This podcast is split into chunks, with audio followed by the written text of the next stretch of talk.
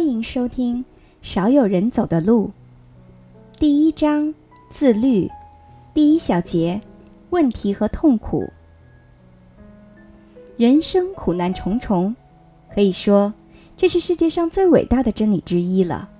它的伟大在于，我们一旦想通了它，就能实现人生的超越。只要我们知道人生是艰难的，只要我们真正理解并接受这一点，那么。我们就再也不会对人生的苦难耿耿于怀了。然而，大部分人却不愿意正视它。在他们看来，似乎人生本应该舒适又顺利。他们不是怨天尤人，就是抱怨自己生而不幸。他们总是感叹无数的麻烦、压力、困难与其相伴。他们认为自己是世界上最不幸的人，命运偏偏让他们自己。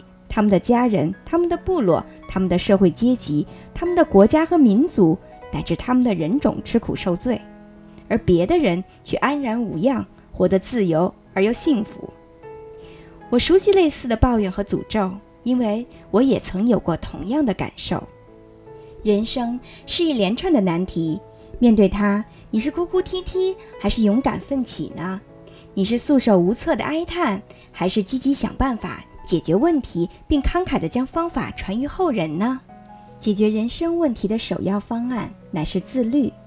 缺少了这一环，你不可能解决任何麻烦和困难。局部的自律只能解决局部的问题，完整的自律才能解决所有的问题。生活中遇到问题，这本身就是一种痛苦，解决它们就会带来新的痛苦。各种问题结对而来，使我们疲于奔命，不断经受沮丧、悲哀、难过、寂寞、内疚、愤怒、恐惧、焦虑、痛苦和绝望的打击，从而不知道自由和舒适为何物。心灵之痛通常和肉体之痛一样剧烈，甚至更加难以承受。正是由于人生的矛盾和冲突带来的痛苦如此强烈，我们才把它们称之为问题。正是因为各种问题的接踵而来，我们才觉得人生苦难重重，悲喜参半。人生是一个面对问题并解决问题的过程。问题能启发我们的智慧，激发我们的勇气。问题是我们成功与失败的分水岭。为了解决问题而付出的努力，能使思想和心智不断成熟。学校为孩子们设计了各种问题，促使他们动脑筋想办法。恐怕也是基于这种考虑吧。我们的心灵渴望成长，渴望迎接成功，而不是遭受失败，所以它会释放出大量的潜力，尽可能将所有的问题解决。面对问题和解决问题的痛苦，能让我们得到最好的学习。美国人本杰明·富兰克林说过：“唯有痛苦才能带来教益。”面对问题，聪明者不因害怕痛苦而选择逃避。而是迎上前去，直至将其战胜为止。遗憾的是，大多数人似乎都不是聪明者。在某种程度上，人人都害怕承受痛苦，遇到问题就慌不择路、望风而逃。有的人不断拖延时间，等待问题自行消失；有的人对问题视而不见，或者尽量忘记他们的存在；有的人与麻醉药和毒品为伴。想把问题排除在意识之外，换得片刻解脱。我们总是在规避问题，而不是与问题正面搏击。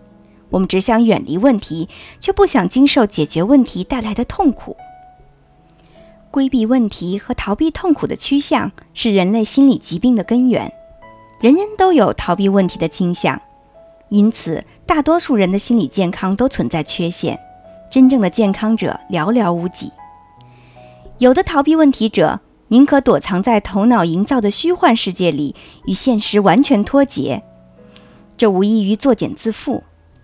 心理大师荣格更是明确地指出，神经官能症是人生痛苦常见的替代品，替代品带来的痛苦甚至比逃避的痛苦更为强烈，神经官能症由此成为更棘手的问题。不少人为了逃避新的问题和痛苦，不断以神经官能症作为替代品，导致患上各种心理疾病。所幸也有人坦然地面对神经官能症，及时寻求心理医生的帮助。以正确的心态面对人生正常的痛苦。事实上，如果不顾一切地逃避问题和痛苦，就会由此失去以解决问题推动心灵成长的契机，导致心理疾病越来越严重。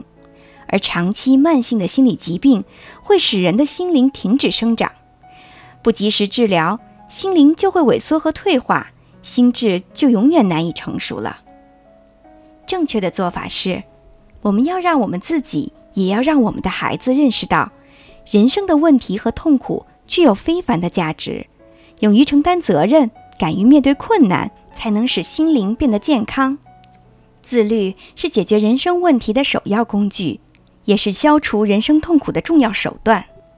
通过自律，我们就知道在面对问题时，如何以坚毅果敢的态度，从学习与成长中获得益处。我们教育自己和孩子自律，也是在教育我们双方如何忍受痛苦，获得成长。自律究竟包括哪些技巧呢？如何通过自律消除人生的痛苦呢？简单的说，所谓自律，就是以积极而主动的态度去解决人生痛苦的重要原则。主要包括以下四个方面：一、推迟满足感；第二，承担责任；第三，尊重事实；第四，保持平衡。它们并不复杂，不过想正确的运用它们，你需要细心的体会、广泛的实践。它们其实相当简单。